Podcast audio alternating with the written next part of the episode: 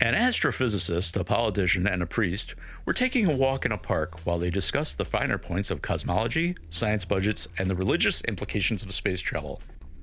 Just as they were about to exit the park, a flying saucer dropped out of the sky and landed right in front of them. Three stopped in their tracks at this sight. As they stood there, wide eyed and in shock, a hatch opened on the spaceship. From it exited a small green alien dressed in a nicely tailored business suit. The alien walked toward them.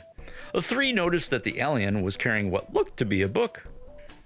Greetings, Earthlings. The alien spoke in perfect English, although, if truth be told, to the trained ear it spoke with a slight Brooklyn accent. I am a representative from the Intergalactic Fidelity Publishing Company, here to offer you intergalactic truths and solutions. Within the pages of this book are answers to the universe, as well as solutions to your world's problems. These fine leather bound and gilded books are made available to you so that you may achieve a more harmonious and perfect world. Will it solve global climate change? inquired the astrophysicist. Yes, Volume 2, page 237. The alien replied. World hunger? asked the priest. Volume 3, page 45. Wars and political strife? asked the politician. Indeed, Volume 6 through 7, page 78, 156, and 459.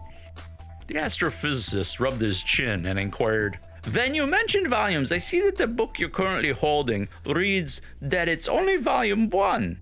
Where's the other volumes? The alien's face lit up with a smile as he spoke. Ah, how observant of you! Yes, for only a small monthly subscription, we will send you a new volume each month. The politician was the first to grasp the situation and blurted out, Subscription? Wait a minute! But he was interrupted by the astrophysicist. You're an extraterrestrial encyclopedia salesman? Mm, it's a living.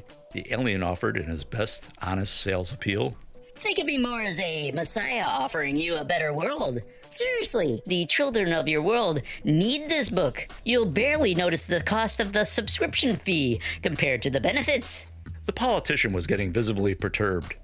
Who knew the first off world emissary would arrive with a sales pitch?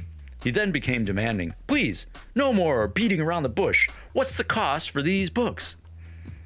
The Intergalactic Fidelity Publishing Company only requires that you send us five priests every month in exchange for each volume.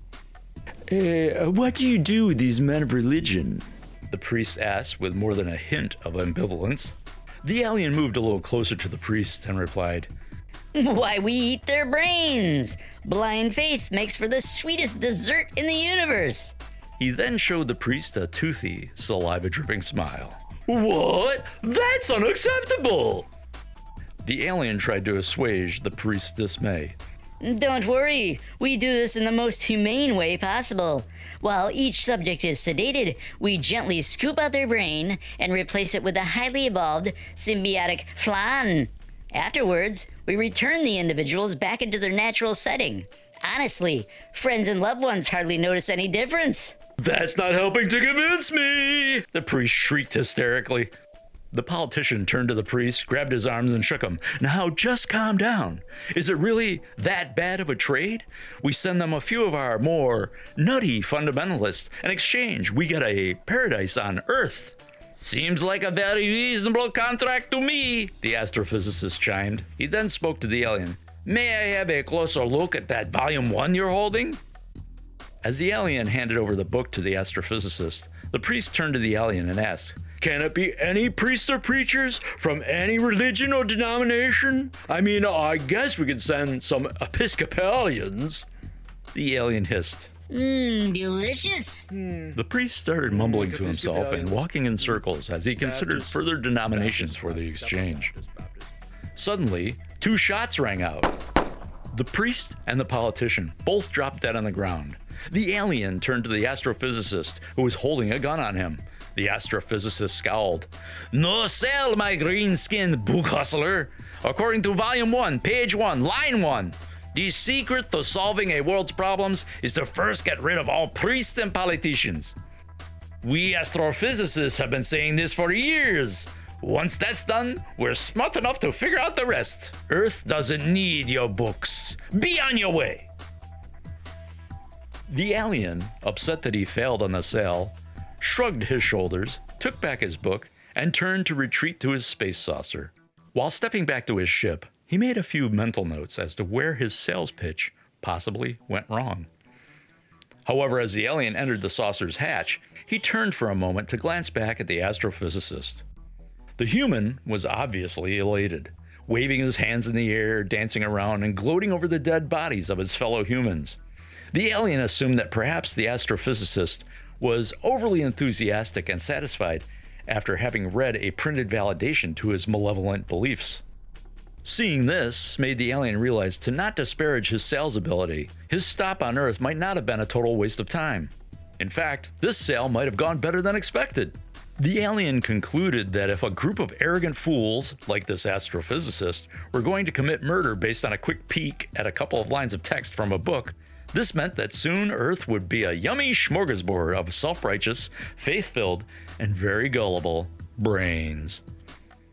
The alien laughed as he sat in his pilot seat and pressed the launch button. The saucer raised and then zipped off into space. As he flew through space, the alien leaned back in his seat, put his feet up on the console, and relaxed for the long ride back to the office. He started musing over how to spend that big raise he was definitely going to receive from the Intergalactic Fidelity Publishing Company.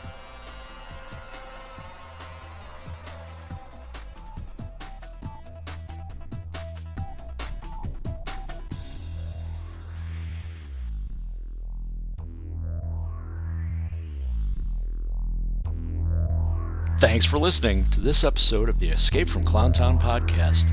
To see more of my comics and read some of my stories, go to www.erflynncomics.com. Have a great day.